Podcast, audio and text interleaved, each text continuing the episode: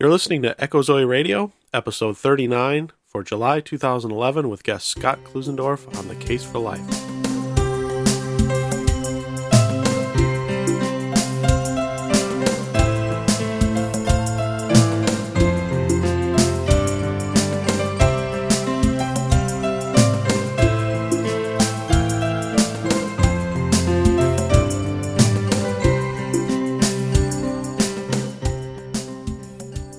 Welcome to Echo Zoe Radio.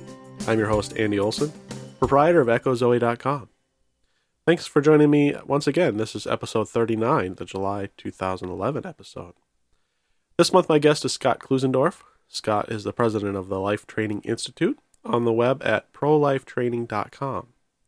He travels the country to speak to Christian groups about how to defend the pro life point of view. He has also lectured at Biola University as a bioethicist and is the author of The Case for Life Equipping Christians to Engage the Culture. Scott and I chatted via Skype on Friday, July 8th, 2011, about defending the pro life point of view, as well as answering some common objections from the other side of the debate. Welcome, Scott. Uh, thanks so much for taking some time on a Friday afternoon to come on and uh, talk to Echo Zoe Radio. Glad to be on, Andy. So, today we're going to talk about abortion, a little bit of a shift from my normal topics. You've got some materials called uh, Making Abortion Unthinkable.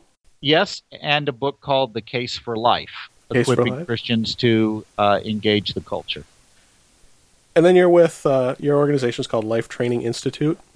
Correct. Just to get started, what, what tell us a little bit about your background and, and the mission of Life Training Institute. My background is uh, my undergrad degree was in English literature, and you might think, well, what does that have to do with apologetics and especially pro life apologetics? One thing an English degree does for you is it teaches you to organize your thoughts. You have to learn to present your ideas clearly in papers, and all it takes is one or two hard nosed English professors who really put a premium on clear writing, and all of a sudden you find that you have an ability to organize your thoughts that you didn't have before. So that has served me quite well. Uh, my master's degree is in Christian apologetics from Biola, and I started Life Training Institute in 2004 to equip Christians to make a case for the pro life view persuasively and graciously. Uh, and I have benefited over the years from great Christian thinkers like Greg Koukl, uh, J.P. Moreland, William Lane Craig, Catholic philosophers like Patrick Lee, uh, and Robert George, and others who have really helped shape the way I look at this issue and help me think about it philosophically. Okay. Now, my show tends to be theological in nature, and you know, I talk Mhm. about doctrine, whether it be Orthodox and Reform, like doctrines of grace and solas of the Reformation, or false Right. teachings like open theism, word of faith, Mormonism. Well, I Uh, believe all those things. No, I'm kidding.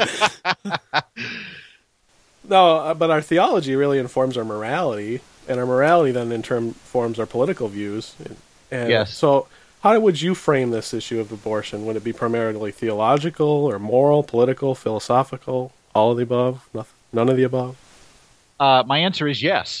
It's all of those things.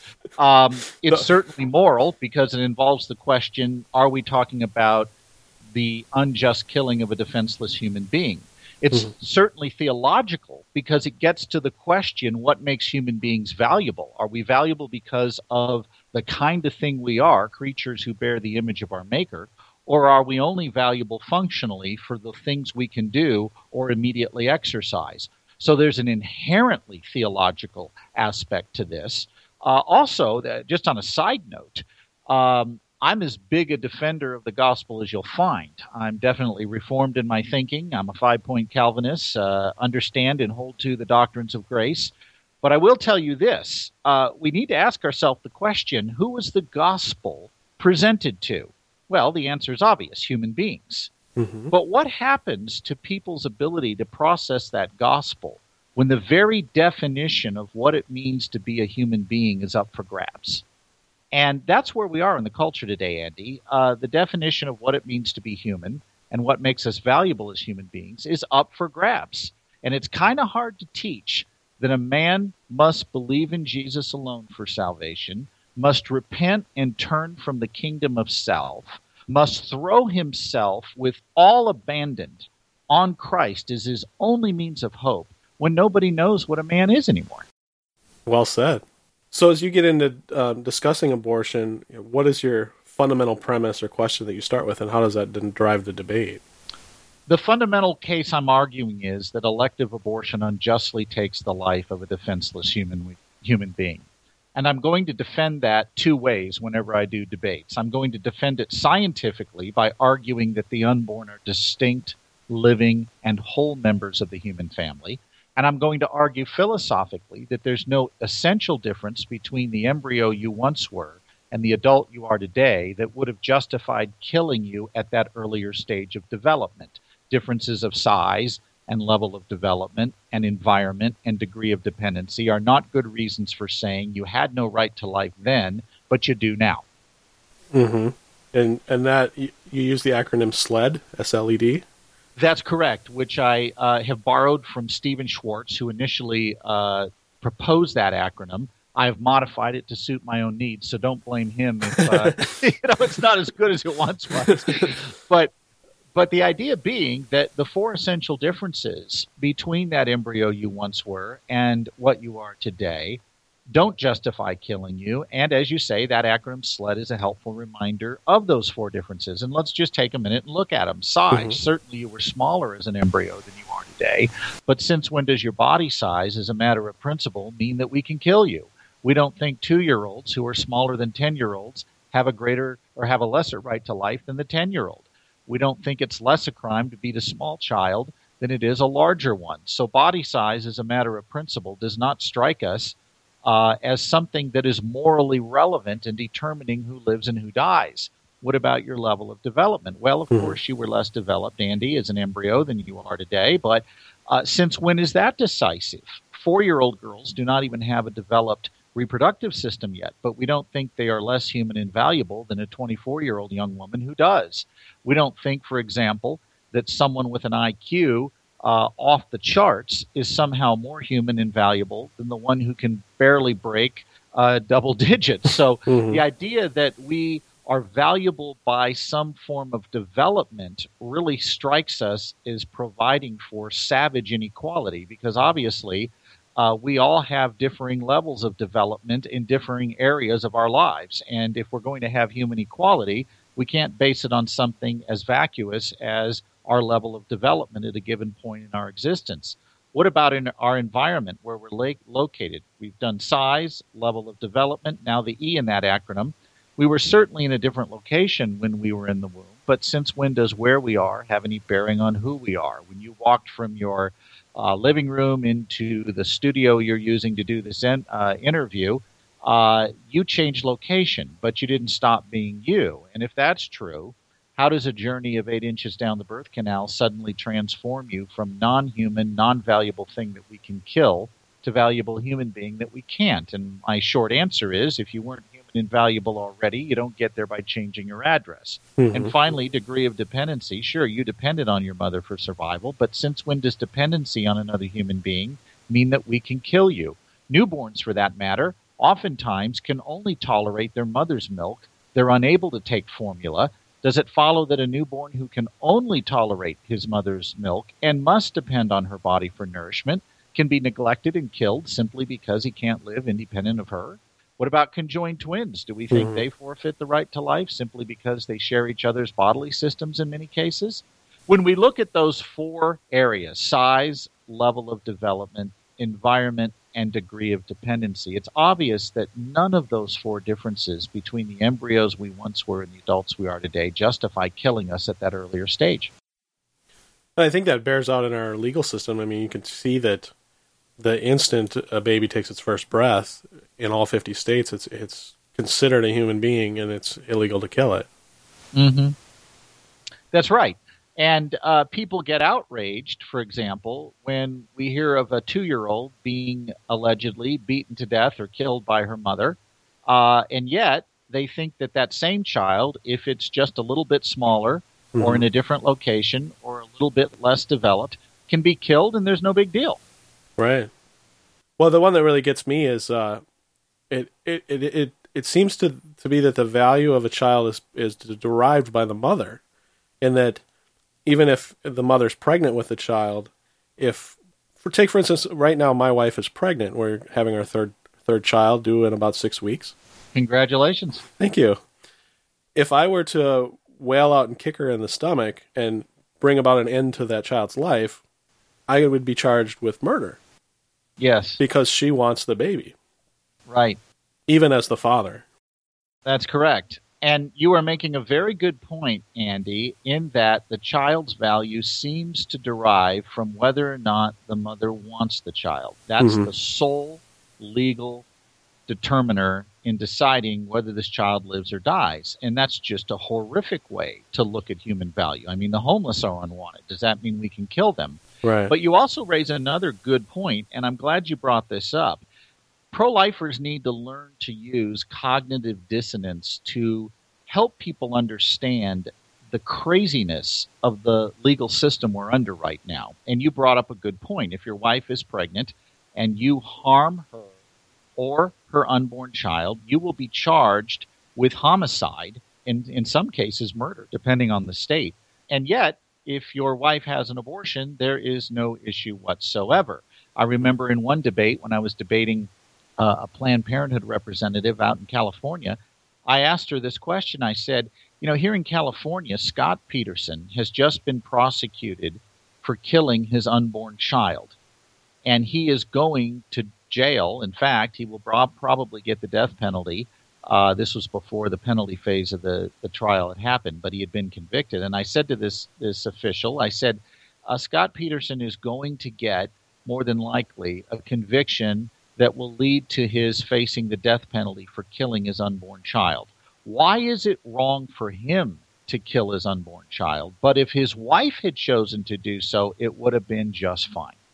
Mm-hmm. And that was a very difficult moment in the debate for my opponent because there is no easy way to answer that. Right. So uh, we asked the question, what is it? And then work through the SLED argument. And it can do a lot to show a pro choicer how we arrive at a pro life point of view. But inevitably, this leads to this question about rape and incest and life of the mother and some of these more challenging questions that they bring up about the value of the child. How do we address these dilemma, the dilemmas that these issues raise? Well, we need to distinguish between questions that are challenging at an intellectual level and those that are challenging at an emotional level. Mm-hmm. And the things you just mentioned are not particularly difficult from an intellectual standpoint. They are challenging at an emotional standpoint. And the way we deal with these emotional arguments is to help people see that the real issue is not our feelings. The real issue is what is the unborn. Nobody, for example, would say that we should be allowed to kill a two year old because it would help the family feel better about their finances. Suppose we had a mother who had 10 kids and she wanted to execute her three youngest children so the checkbook could balance at the end of the month. No one would say you can do that.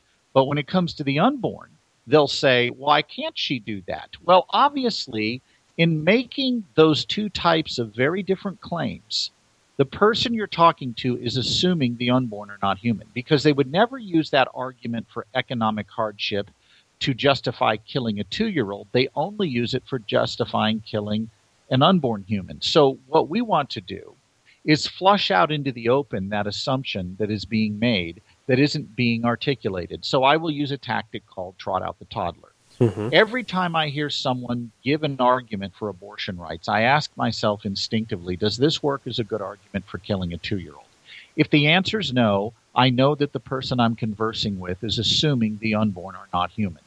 Again, can you imagine anyone arguing that we ought to trust women to make their own personal decisions if we were talking about killing three year olds? They only mm. make that claim when we're talking about fetuses. And the reason they make the claim is they're assuming, without argument, that the unborn aren't human, like the three year old. So in using Trot Out the Toddler, I'm able to flush that assumption into the open. And here's how it works. Let's say uh, I hear a critic say to me, well, you just don't care about poor women who can't afford another child. I'll say, okay, pretend I have a two year old in front of me, and I'll hold out my arm at waist height to illustrate the two year old invisibly there. Pretend I have a two year old in front of me and his parents can't afford to feed him. Should they be allowed to kill him if that will help them uh, balance the budget at the end of the month? Well, no, you can't do that. Well, why not? Well, because he's a human being. Ah, if the unborn are human, like that toddler, should we be killing the unborn in the name of economic hardship any more mm-hmm. than we kill a toddler? Oh, but that's not the same thing. The unborn aren't human, the toddler is. Ah, that's the issue. Right. Are the unborn human like the toddler? We've got to answer the question, what is the unborn, before we answer the question, can we kill the unborn? And sadly, Andy, a lot of people want to skip right over that question and start talking about choice and trusting women and privacy and reproductive rights and all this other stuff. And every one of those objections assumes the unborn aren't human. It's what Francis Be- Beckwith calls begging the question. You just assume what you're trying to prove. Mm-hmm.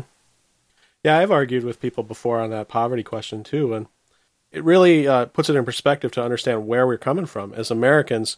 Having a child and, and an economic, economic burden that might bring on a family might mean that they can't have cable TV. But if you think Yeah. about it on a global scale, scale, it's entirely different. We've got families. Uh, for instance, we sponsor a girl in Kenya, and the forty dollars a month we send her is is probably as much as her parents make in in that same month. Yeah. And you can't just throw somebody out because they're poor. You'd get rid of half the population of the earth. That's exactly right. And, you know, again, let's go back to something we talked about a moment ago uh, the mother wanting the child uh, seemingly being the thing that matters. Mm-hmm. The homeless are unwanted. Uh, does that mean we can kill them? Uh, lots of people are unwanted. I've got a noisy neighbor who I wish would not get on his drive mower and start mowing his lawn at 7:30 on a Saturday morning when I'm trying to sleep in. I can tell you right now he's very much unwanted at that point, but that doesn't give me a justification to take his life. So we've Right. got to deal with the question what is the unborn before we deal with the question can we kill the unborn? Another really popular one, especially as a not only pro-life but as a Christian, if you're debating with somebody who's pro-choice, is th- they're going to argue that well, if I can't abort this child, it's going to need to be put up for adoption. And are you willing to adopt all these children if we ban abortion? Well, imagine if I came to that person and said, Look, unless you agree to adopt my three sons by noon tomorrow, I shall execute them.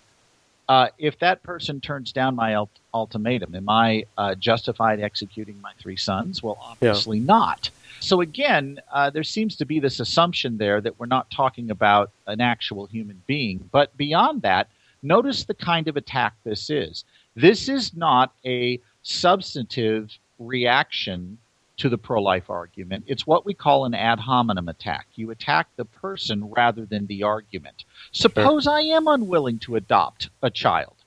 Suppose there are 2 million Americans wanting to adopt unwanted children. How does my alleged unwillingness to adopt a child justify an abortionist killing one? Mm-hmm. Imagine if I went to an orphanage and said, We're going to execute all these kids in the orphanage unless you people out there are willing to adopt them all. If no one steps forward to adopt, does that mean we can go ahead and kill these kids? So again, there seems to be this assumption that the unborn aren't already here, that they're not already human children, uh, and that's an assumption we need to flush into the open. Well, the thought that just popped in my head is the Humane Society. And that often happens with unwanted dogs and cats, especially older ones. And many of these same people who want unrestricted abortion rights are the same ones that get really up in arms about a dog being put to sleep because nobody adopted it. And the Humane Society Right. can't continue to, to care for that animal. It needs to make room for the next animal. Yeah, although I must say, I had to chuckle the other night on the news when it was uncovered that PETA is responsible for putting down huge numbers of dogs. Oh, really? Uh, you know, I did have to get a chuckle, not at the dogs being put down, but at their their inconsistency there. Uh, but but here's the thing: um, suppose we have someone who comes to us and says something like the following: Well, you know what? You guys are pro-life, Mhm. and um, you claim to be against killing, but you're for the death penalty, and That's you're all for putting people to death. That's another Uh, good one. but yeah. you don't want the unborn killed. You're inconsistent, therefore your case collapses. Now, let's set aside for the moment a rather obvious observation, and here it is. As you say, many people who oppose the death penalty also support abortion. That's Mhm. that's a fact. Wouldn't it make them inconsistent because they support abortion but oppose the death penalty? So the sword would cut both ways. hmm But beyond that, let's assume I am in, inconsistent in how I apply my pro life ethic. Let's say it's true. I'm inconsistent. Does that disprove that the unborn are human? Could the unborn still be human even if I'm inconsistent in how I apply my ethic? And the obvious answer is, of course, the unborn can be human. And to know if the unborn are human, we don't look at the behavior of pro lifers, we look at the science of embryology and ask the question what kind of living thing are we dealing with here? And the science of embryology gives us a clear, definite answer. We're dealing with a distinct, living, and whole human being. Mm hmm. That's a good one. I like that.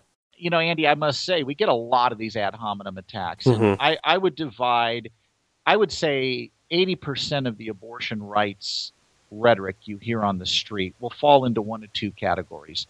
It will be people who simply assume the unborn aren't human, and thus they'll argue for things like privacy, trusting women to make their own decisions, uh, respecting people's personal religious beliefs, all of which are things they would never say if we were talking about killing a two year old. Mm-hmm. Uh, which means they're assuming the unborn aren't human. The other thing people do, the, the other half of this, are people who attack the person rather than refute the argument. But as mm-hmm. an apologist, as someone who deals in theology, you see this all the time.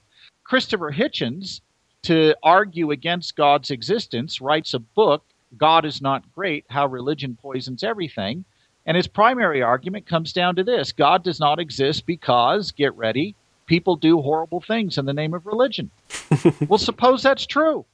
Uh, let's set aside for the moment that irreligion or secularism, as Dennis Prager has pointed out, has been responsible for millions more unjustified killings than religion ever was. But forget that for the moment.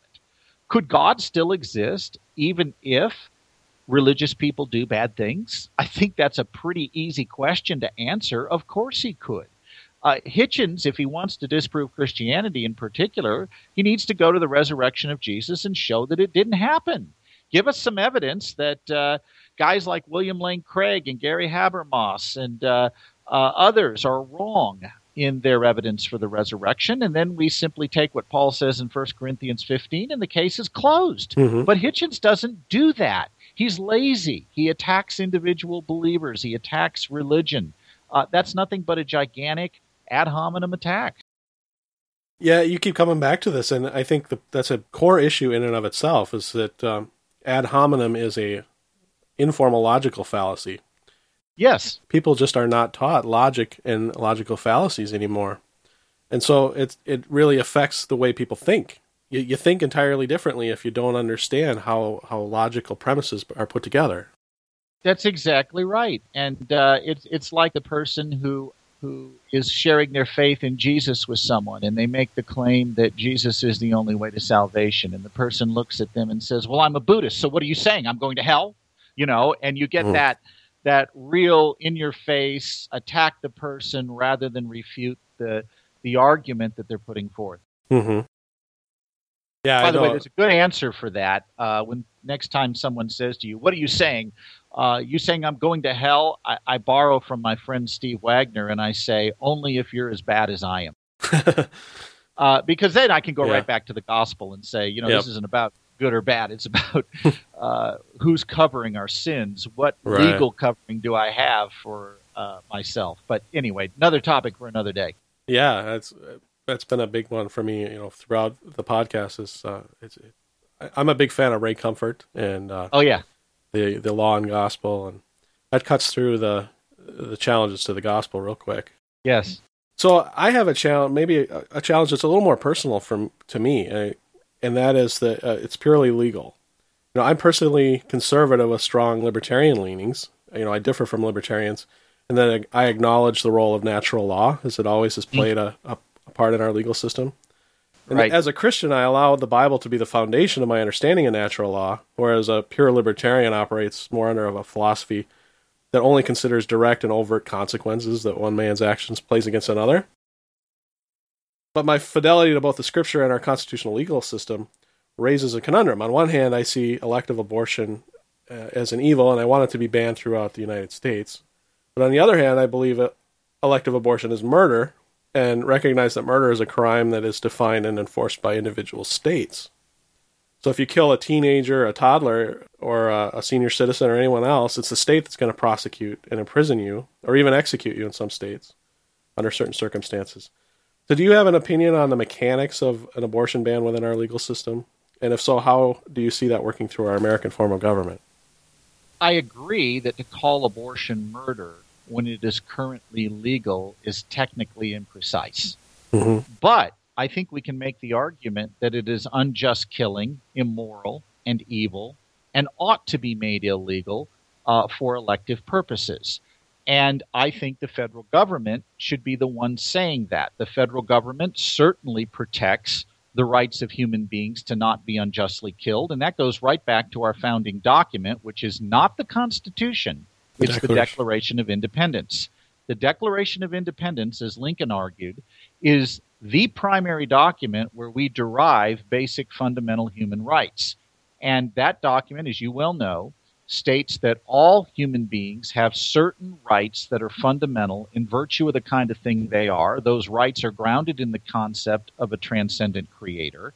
And mm-hmm. so the question before us is really, Andy, the one we began with. What is the unborn? If the unborn are human beings, those natural rights that are espoused in the Declaration of Independence should apply to them like they do every one of us. And government's job is not to create a right to life for the unborn, but to merely recognize it the way it had to come to do with slaves and with women having certain basic rights that were once denied them.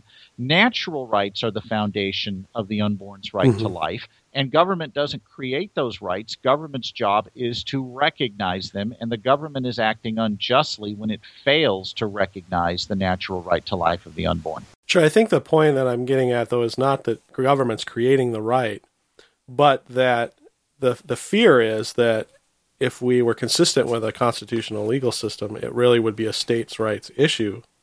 But just like murder, it, murder isn't legal in any state.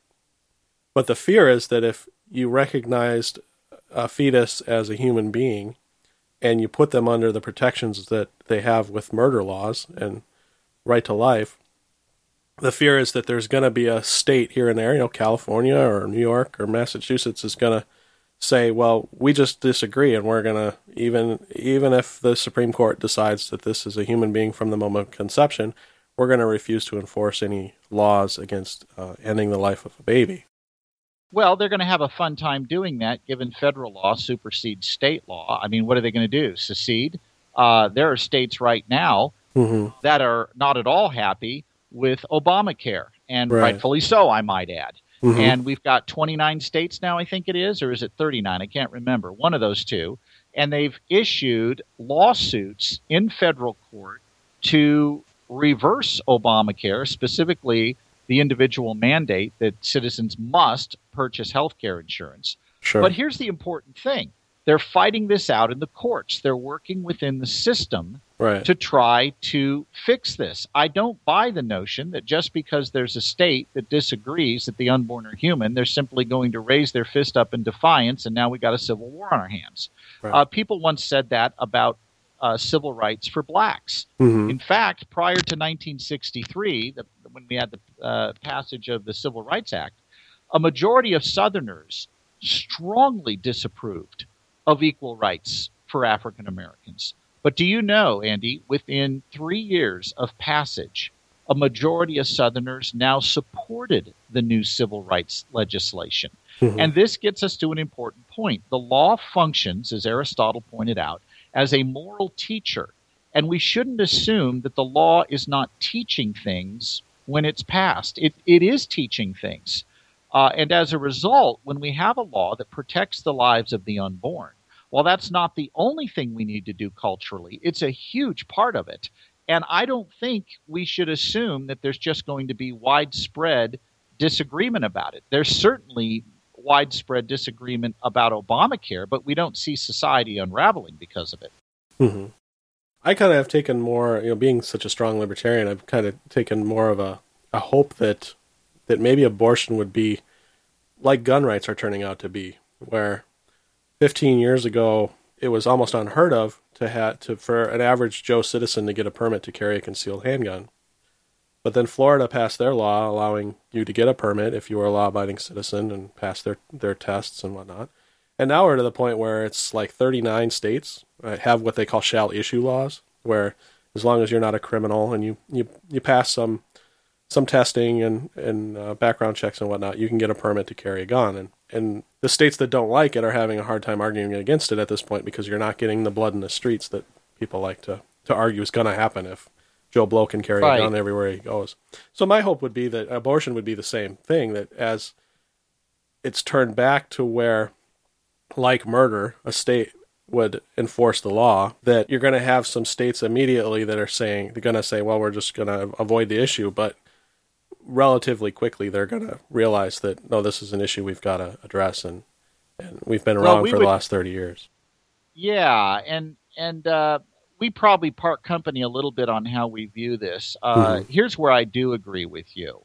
While we are waiting for the federal courts to be amended so that they no longer are the sole determiner of what is allowed in terms of abortion restrictions. Because right now, that's where we are. Mm-hmm. Uh, states don't have the right to pass laws protecting the unborn. The federal government, uh, right. at least the executive and legislative branches, do not have the right to pass laws protecting the unborn because the federal courts have co opted the issue and told the other two branches get lost. Yeah. Until that is dealt with and the federal courts are trimmed back in their scope.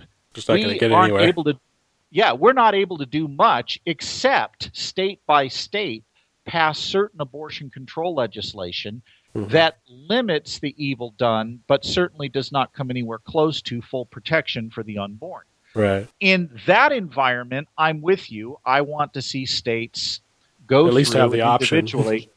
at least have the option to to pass some laws. Mm-hmm. But as an overall strategy, that's not going to work. We're going to be right back where we were with the Missouri Compromise. We're going mm-hmm. to have slave states and non slave states. And right. if we take the position that this is strictly a states' rights issue, then we are denying the natural rights that are found in the and that's the conundrum from the, the pure libertarian point of view is the libertarian party for instance is uh, this is one of the few issues they let people disagree on is abortion. Yeah. And it seems to be a split. About half of them say it's a woman's right to do with her body, you know, kind of argument and and at least they're consistent because they'll say if she wants to take heroin that she can do that too, but Right. But then they also allow that some people are going to going to argue that the unborn child is a human being and has the same right to life that the mother has. Well, this is, this is exactly the the debate Lincoln and Douglas were having over slavery. Mm-hmm. Douglas was arguing that he didn't care whether uh, slavery was voted up or down, that each state should have the right to vote it up or vote it down according to their preference. His was the sure. personally opposed position. Lincoln came along and said, Now, wait a minute. If the African American man is indeed a man, then the rights that are found in the Declaration apply to him as they do to each of us. And if that's true, you can't say you just as soon see a state voted up or vote it down. Right. Because to say that it's okay for a state to legislate what you admit is morally wrong doesn't fly. Mm-hmm. And I would say the same thing applies here. If the unborn are human, and if uh, they have natural rights flowing from the kind of thing they are, then the Declaration protects them. Right. And that supersedes any good that we might envision coming from individual states making up their own mind. Look, I think mm. individual states should have a, a, great deal of latitude in making up their own minds. Uh, you're not going to find me disagreeing with uh, those who want to argue that states have been curtailed and handcuffed by an overarching uh, and bloated federal bureaucracy. Mm-hmm. I'm with you on that.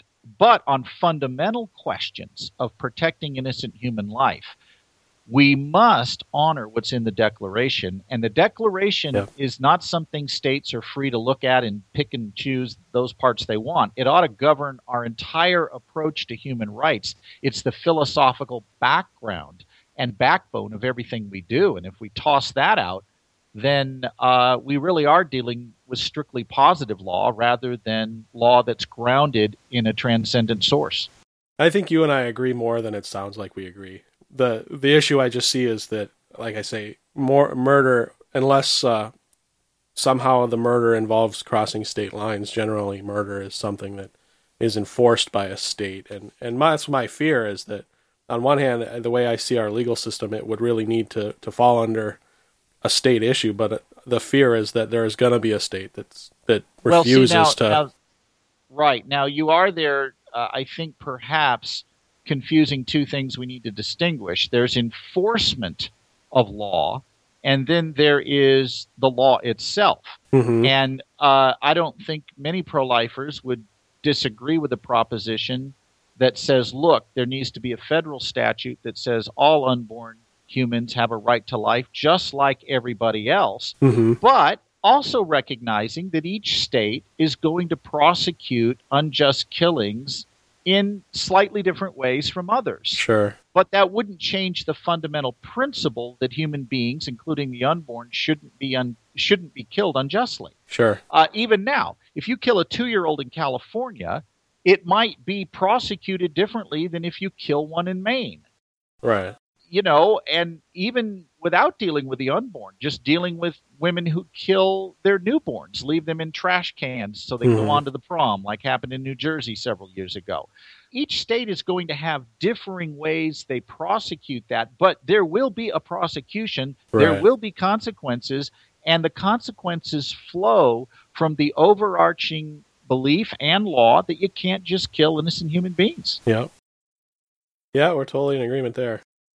I want to not to dwell on this too long. I, I wanted to also, as long as we're talking about the mechanics of the legal system, Yeah. uh, I wanted to ask about the a, a more common objection, which is, are we going to uh, imprison these uh, poor helpless mothers that, uh, for whatever reason, chose to have an abortion once it's made illegal to do so? So how do we address this issue that it's made a crime and people people break laws all the time? When someone says to you, "Oh, you want to pass laws protecting the unborn," so what does that mean? You want to give women who have killed their unborn children the death penalty? You want to prosecute them and throw them into prison? And our reply needs to be two simple words: that depends. Mm-hmm. Uh, if I came to you and said, uh, "A mother has killed her two-year-old," should she go to the gas chamber right now? What would your answer be? Uh, that depends. There you go. You would not say, yeah, absolutely. Well, what if I told you she accidentally backed over her two year old? Does that change the picture? Yeah. What if I told that's- you her live in boyfriend had got her got her intoxicated and had slipped substances into her wine glass and uh, the woman reacted by getting a little too aggressive with her two year old, shook her a little too hard, and the kid died. You still want to send her to the gas chamber? Well, it's probably going to be more like second degree murder, and she might spend. Correct. Uh, Correct. Uh, and what I'm getting at here is that in each of these cases, we've got to take into account the intent, the motive, mhm. and all of the circumstances surrounding the crime. No jury anywhere is going to say, hey, you know what? We'd really like to get to the beach. We don't need to hear this case. She killed her kid. That's all we need to do. No death penalty. That's never going to happen. They're going to Mhm. hear all of the evidence. They're going to hear all of the uh, uh, stuff related to it. They want to know uh, what what was going on with the uh, family members, what was going on with uh, everyone else involved, and there would be no way that we would just automatically convict, let alone prosecute by putting you in the death chamber without knowing all of the other stuff. So the short answer is that depends. Now, having said that, should there be consequences for unjustly taking the life of an innocent human being? You betcha. Mhm. Uh, what's wrong with a law that says that if you take the life of a defenseless human being, uh, there's going to be consequences? Uh, obviously, there should be consequences. Uh, but what those consequences will be will depend on, in large measure, the circumstances surrounding the crime. Maybe real quickly, what's the most unique argument you can recall ever encountering? Um, most unique argument for abortion rights? Yeah. I think the most powerful argument they have is Judith Jarvis Thomson's violinist argument. Here's how it goes Judith Jarvis Thomson, in her 1971 essay, uh, A Defense of Abortion, argued that while it's true, at least she stipulated for the sake of argument that it's true, while it's true that the unborn are human, and she even calls them persons and says they have a right to life, it is not true that the unborn may use the body of the mother against the mother's will. And she spins a little uh, uh, tale to help us see this. She says, Imagine you wake up one morning, find yourself connected to a violinist who's been put there by the Society of Music Lovers, and this violinist needs your kidney to survive for nine months, after which you are free to detach, and he will get on with his life and you will get on with yours. But for nine months, though it's a, an inconvenience to you, uh, too bad. He has a right to life. He needs your kidney to live, and therefore you must uh, allow him to be attached to you. Now, Thomson then comes back and says, Now, it would certainly be nice if you allowed your body to be used this way, but must you? Now, I think that raises some interesting questions. I mean, it's always powerful when someone grants the major premise of your argument mm-hmm. and bites the bullet and says, I'm going to show that you're wrong anyway. Uh, and that's what she's attempting to do here. She's not playing around with stupid arguments like back alley abortions or, you know, privacy or choice or any of these other typical street things we hear. She's playing at a much more sophisticated level and basically saying that the unborn, though human, do not have a right to use the mother's body any more than that miniature violinist does, or an intruder, as she goes on to argue. If you find an intruder in your house, you certainly have a right to remove him. Likewise, the woman has a right to remove the intruder fetus here's the key way can, to look. At it. Can I this. tackle this real quick as an amateur before you, as a professional, please, take it? Please go I, for I it. I think the, the the first thing that strikes me is that the difference is the woman had a choice that kicked the whole thing off when she slept with the father and got pregnant. She was taking on a, an el- element of risk of consequences, and one of those risks would be that she would get pregnant. Right. I, I agree. That is a fundamental flaw. Yeah. Whereas your your guy that gets connected to a violinist, uh, he didn't do anything. There's he didn't do right. he didn't do anything to put himself in a position where he's the only one that can be connected to this violinist for for nine months. Correct, and and philosophers who support abortion rights, such as Mary Anne Warren, have come along and said Thomson's argument works conclusively in the case of rape, but nowhere else for the very reason you just described. Mm-hmm and and I think that is a fundamental flaw. I think there are others, and the key way to approach this is to look at this thing and say, is a woman being hooked up to her own child parallel to the woman being hooked up to the stranger violinist? And if not, Thomson's case crumbles. Right. And right away, I think the parallels fall apart, and you just hit on one of the biggest ones. Here, here's a couple others that I think we need to look at.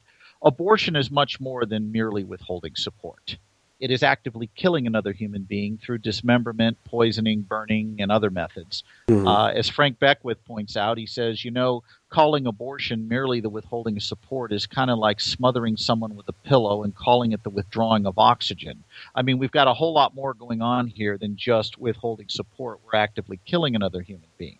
Uh, using Thomson's logic, if I come home and find an intruder in my home, I not only have a right to ask him to leave. I may cut him up in pieces and put his body parts in the trash can in the alley. That's how bad this parallel starts to stink when you look at what she's really saying here. This is not merely withholding support, it's actively killing another human being through the most violent uh, means available.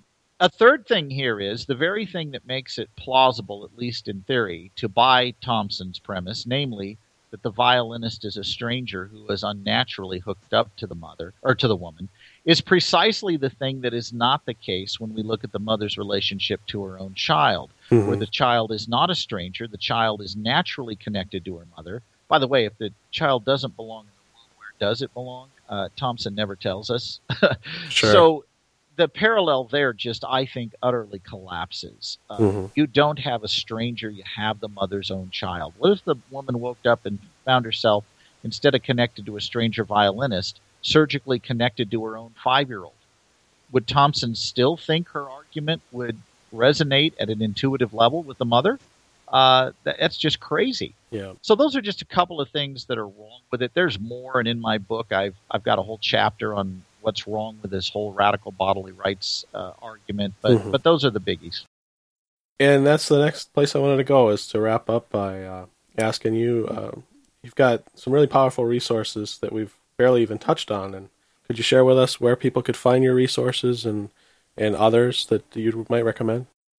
Well, the local cigar store. No, no, um, seriously. Um, you could uh, go to prolifetraining.com prolifetraining.com.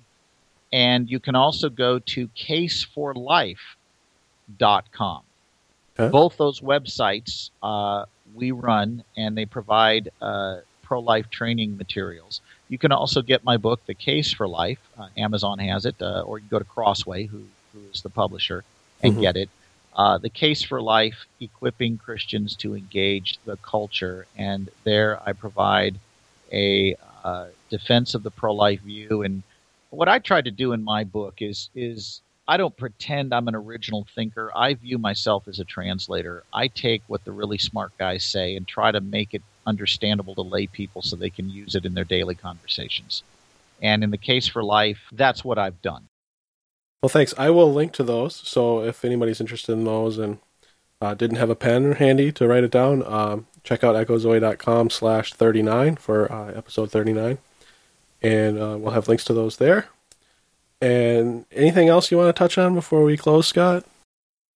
One thing I will say is that if you have any listeners, Andy, who want um, a more sophisticated approach, right on our website, on the homepage, we've got the lecture notes from my Biola University MA class that I taught, where I was teaching advanced pro life apologetics to MA students. And if any would like to go to the, the prolifetraining.com website, right on the homepage there, there is a link to the notes from that class. And you can also go to uh, YouTube. Oh, yeah, I, I was going to say. I found that on YouTube. University, yep, Mhm. Biola University has the lectures that I gave at that graduate level course, and you can use the notes and the video. Doesn't cost you a thing. You can Mhm. take the course without. Well, the internet's wonderful. Between YouTube Yeah. and, and iTunes U, it's just amazing what you can, It- courses you can take, take online without uh, paying a dime. That's exactly right. Now, if you want credit, you're going to have to write a check to Biola. yeah. Beyond that, uh, uh, it's right there. Well, I, I tell you what, Scott, um, I first encountered your materials through Greg Koukl. Good man. He's a, a past guest. I've always really uh, admired Greg. He's fantastic. And I didn't quite, I didn't get it directly, but I kind of uh, absorbed it uh, by osmosis here and there, a lot of this material. And it's been very, very helpful for me as I've, you know, I, I find myself getting into political arguments from time to time. And, and some of those times abortion comes up. And I have a tough time with the discipline that, that it takes to, to use Greg's tactical approach. Uh, I certainly attempt to whenever I, I can. But um, this is one issue it's issue more that fun to just yell at. it is sometimes more fun to yell at people. but uh, no, this is one issue that the materials are so good that it's much easier for me to use a more of a tactical approach. It's much easier for me to settle down, let that emotion kind of wash away, and just get to the nitty gritty of the, the whole issue. And Yeah. so I've really appreciated uh, both your direct materials and the stuff that I've gotten through Greg Koukl and, and other sources. And uh, so I thank you greatly for, for taking your time this uh, Friday afternoon and, and coming on and speaking with me. And Well, you are so welcome, and uh, I'm glad to be part of it. And uh, uh, look forward to making more use of your site. You've got some great interviews you've done, and uh, thank you. I'm a latecomer to your material, but I, I won't be a, a non uh, participant. I will be uh, a regular looking at your site. Well, thanks. I appreciate that, and I, I hope others uh, are- are uh, blessed by it as well. And and we have uh, I was kind of telling you a little bit before we started, but we'll have some uh, actually some bigger announcements as far as the site goes that uh, yeah. hopefully I can bring out in the next co- uh, month or two. But uh, Well, you're doing fantastic work, and I'm glad you invited me to be part of it. all right, well, thank you very much, and uh, I hope to talk to you again soon. Thank you, Andy. Have a good day. You too. That wraps up yet another episode. Thanks for listening. Check out the show notes at echozoe.com slash 39 for detailed outline and notes for this episode, as well as other resources on the subject. Also, you can get connected to Echozoe on Twitter and Facebook. The Twitter account recently received a major change because it is mostly used as my personal account. The username was changed, and a new account was created with the old username. At Echozoe is now the dedicated account and will be used solely for Echozoe. While my personal account, which you are welcome to follow, is now at AVGAndy, short for Average Andy. Kind of like Average Joe, but for me. This change was an important one to make in light of upcoming changes with Echozoe, which I hope to announce before the end of the summer. The best way to find Echozoe on Facebook is through a referral link that I set up. Uh, just go to echozoe.com slash Facebook or search for Echozoe within Facebook. Also at the website, you can sign up for email alerts to let you know when new episodes come out. Thanks again for listening, and Lord willing, I'll be back in August with episode number 40.